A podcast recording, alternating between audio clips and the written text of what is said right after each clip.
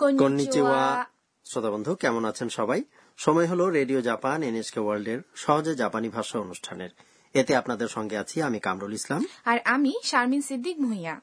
আজ আমরা শিখব নবম পাঠ আজকের পাঠের মূল বাক্য হচ্ছে 何時からですか কটা থেকে আমাদের এই আসরের প্রধান চরিত্র হচ্ছে থাইল্যান্ড থেকে আসা শিক্ষার্থী আন্না আজ ক্লাসে অধ্যাপক সুজুকি একটি ঘোষণা দিতে যাচ্ছেন এবার তাহলে চলুন শুনে নেওয়া যাক নবম পাঠের কথাবার্তাগুলো আজকের মূল বাক্য হচ্ছে 何時からですか কটা থেকে 明日健康診断があります。何時からですか午前9時から11時までです。ここに8時半に集まってください。 এবার এসব কথাবার্তা ব্যাখ্যা করা যাক অধ্যাপক সুজুকি বললেন 明日、健康診断があります。 আগামীকাল আপনাদের স্বাস্থ্য পরীক্ষা করা হবে আক্ষরিক অর্থ হচ্ছে আগামীকাল স্বাস্থ্য পরীক্ষা আছে 明日、 মানে আগামীকাল এরপর 健康診断、 কথাটি 健康、 মানে স্বাস্থ্য এবং 診断、 অর্থাৎ পরীক্ষা কথাগুলোর সংযুক্ত রূপ あります。 কথাটির অর্থ হল আছে রয়েছে বা এক্ষেত্রে আপনাদের জন্য হবে আগে আমরা শিখেছি আরিমাস মানে কোনো কিছু আছে এখন জানলাম আরেকটা অর্থ কোনো কিছু অনুষ্ঠিত হবে বা আপনাদের জন্য অনুষ্ঠিত হবে তাই তো হ্যাঁ এরপর আন্না জিজ্ঞেস করলো 何時からですか কটা থেকে এটাই হলো আমাদের আজকের মূল বাক্য 何 মানে হলো কি এবং 時、 হচ্ছে সময় একসঙ্গে মিলে 何時 অর্থ দ্বারায় কোন সময় বা কটা বাজে から、 হতে বা থেকে এটা হচ্ছে সেই পার্টিকেল যা দিয়ে কোনো সময়ের ব্যাপ্তির সূচনা লগ্ন অথবা কোনো স্থানের সূচনা বিন্দু নির্দেশ করে অধ্যাপক সুজুকি উত্তরে বললেন 午前9時から11時までです。 অর্থাৎ সকাল নটা থেকে এগারোটা পর্যন্ত 午前、 মানে পূর্বাহ্ন অর্থাৎ মধ্যাহ্নের পূর্ব পর্যন্ত সময় অপরাহ্ন কথাটি জাপানিতে হবে 午後、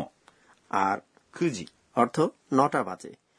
এখানে দুটি অংশ আছে প্রথমটি হল সংখ্যা নয় কু এবং জি অর্থাৎ বাজে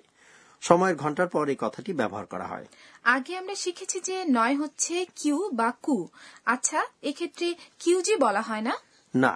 নয় সংখ্যাটির পরে যদি থাকে জি তাহলে বলা হয় কুজি একইভাবে চারটা বাজে এই কথাটিকে বলা হয় 4時、 খেয়াল রাখবেন ইয়ঞ্জি নয় কিন্তু এরপর কারা মানে হচ্ছে হতে বা থেকে 11時 মানে হলো এগারোটা বাজে まで。 কথাটির অর্থ পর্যন্ত এই পার্টিকেল দিয়ে কোনো সময় বা স্থানের ব্যাপ্তির সমাপ্তি নির্দেশ করা হয় চলুন তাহলে অনুশীলন করা যাক একটা বাজে থেকে বারোটা বাজে পর্যন্ত সময়ের ঘন্টাগুলো একটা বাজে 1時、 দুটো বাজে 2時、 তিনটে বাজে 3時、 চারটে বাজে 4時、 পাঁচটা বাজে 5時、 ছটা বাজে 6時、 সাতটা বাজে 7時、 আটটা বাজে 8時、 নটা বাজে 9時、 দশটা বাজে 10時、 এগারোটা বাজে 11時、 বারোটা বাজে 12時。 অধ্যাপক সুজুকি আরো বললেন ここに8時半に集まってください。 অনুগ্রহ করে সাড়ে আটটার সময় এখানে সমবেত হবেন ここ মানে এখানে বা এই স্থানে に একটি পার্টিকেল যার অর্থ বাংলায় এ বা তে যেমন কোনো স্থানে বা সময়ে বোঝাতে বলা হয়ে থাকে এরই মধ্যে জেনেছেন 8時 মানে হলো আটটা বাজে 半 মানে হলো অর্ধেক এখানে অর্থ দাঁড়াচ্ছে আধ ঘন্টা বা তিরিশ মিনিট হাচিজি অর্থাৎ আটটা বাজে এবং হান বা অর্ধেক কথাগুলো মিলে হচ্ছে সাড়ে আটটা বা আটটা বেজে তিরিশ মিনিট তাই না হ্যাঁ তাই সাড়ে আটটা কথাটির পরে নি থাকায় বোঝা যাচ্ছে সুনির্দিষ্টভাবে ওই সময়ে নি কথাটির তাহলে অনেক রকম অর্থ আছে তাই তো হ্যাঁ তাই 集まって、 এটি হলো ক্রিয়াপদ 集まります。 অর্থাৎ সমবেত হওয়া বা জড়ো হওয়া এর তে রূপ আপনাদের হয়তো মনে আছে এই রূপটির সঙ্গে যদি ください。 বা অনুগ্রহ করে কথাটি জুড়ে দেয়া যায় তাহলে এটি হবে 集まってください。 অনুগ্রহ করে সমবেত হন বা হবেন এবার টিচার আমাদের বুঝিয়ে দিন পর্ব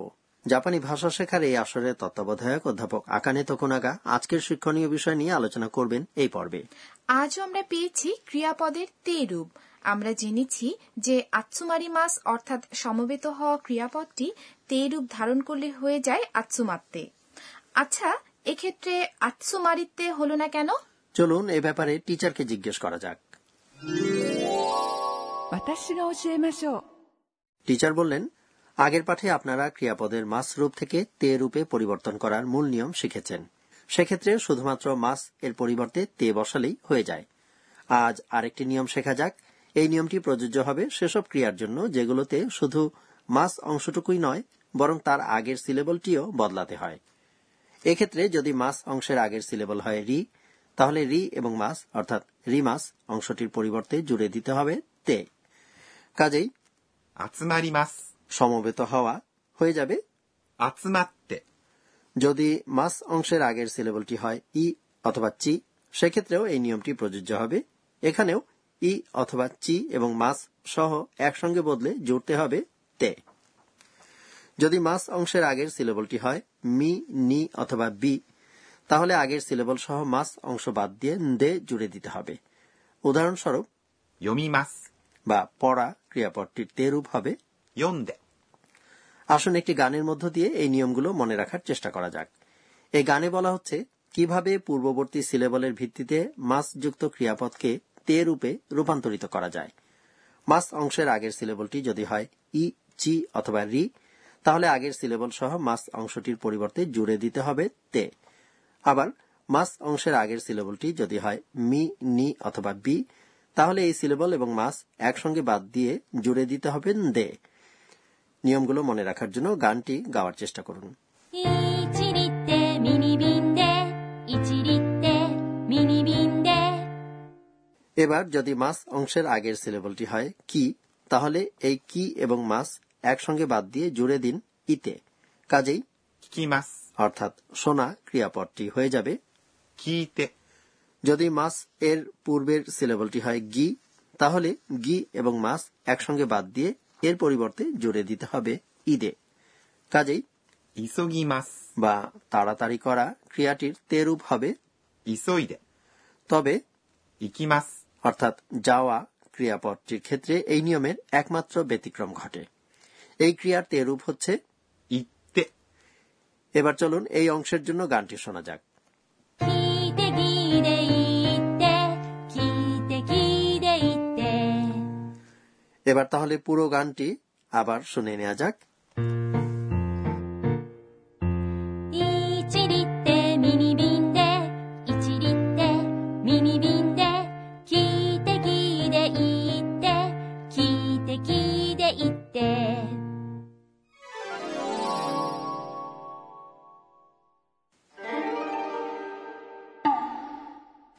এবার ধন্যাত্মক শব্দ নিয়ে পড়ব ギリギリ、 আচ্ছা এটি কি বৃষ্টি পড়ার শব্দ না যখন কাজ করতে গিয়ে সময় বা উপকরণ এমনভাবে ফুরিয়ে যায় যে ওই কাজটি কোনো রকমে সম্পন্ন হয়ে যায় তখন সেই পরিস্থিতিকে বোঝাতে এই কথাটি ব্যবহার করা হয় সেরকম পরিস্থিতিতে আপনি এভাবেও বলতে পারেন যে কাজটি আপনি শেষ করেছেন একেবারে ギリギリ、 একই রকমের আরেকটি ধনাত্মক শব্দ হল スレスレ、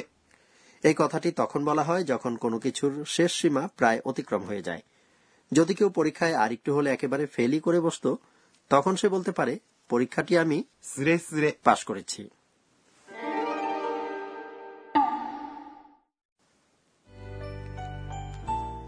জাপানি ভাষা শেখার আজকের আসর শেষ করার আগে সময় হলো আন্নার স্বগতোক্তি শোনার আজকের ঘটনাগুলোর দিকে ফিরে তাকিয়ে আন্না নিজে নিজে বলছে えっと、今日は、 শুনেছি জাপানি ভাষায় কতগুলো সংখ্যাকে অশুভ মনে করা হয়ে থাকে চার সংখ্যাটির উচ্চারণ হচ্ছে শি আবার মৃত্যু শব্দটিরও একই উচ্চারণ তেমনিভাবে নয় সংখ্যাটির উচ্চারণ হচ্ছে কু আবার দুর্ভোগ শব্দটিরও উচ্চারণও তাই এই কারণে অনেক হোটেল এবং হাসপাতালে চার এবং নয় সংখ্যা দুটি রুম নাম্বার হিসেবে রাখা হয় না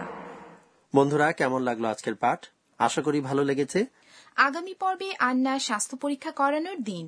সেদিনের জাপানি শিখতে বন্ধুরাও সঙ্গে থাকবেন আশা করি তাহলে আবার দেখা হবে মাতা ওয়াই ওয়াই সীমাসো শিমাশো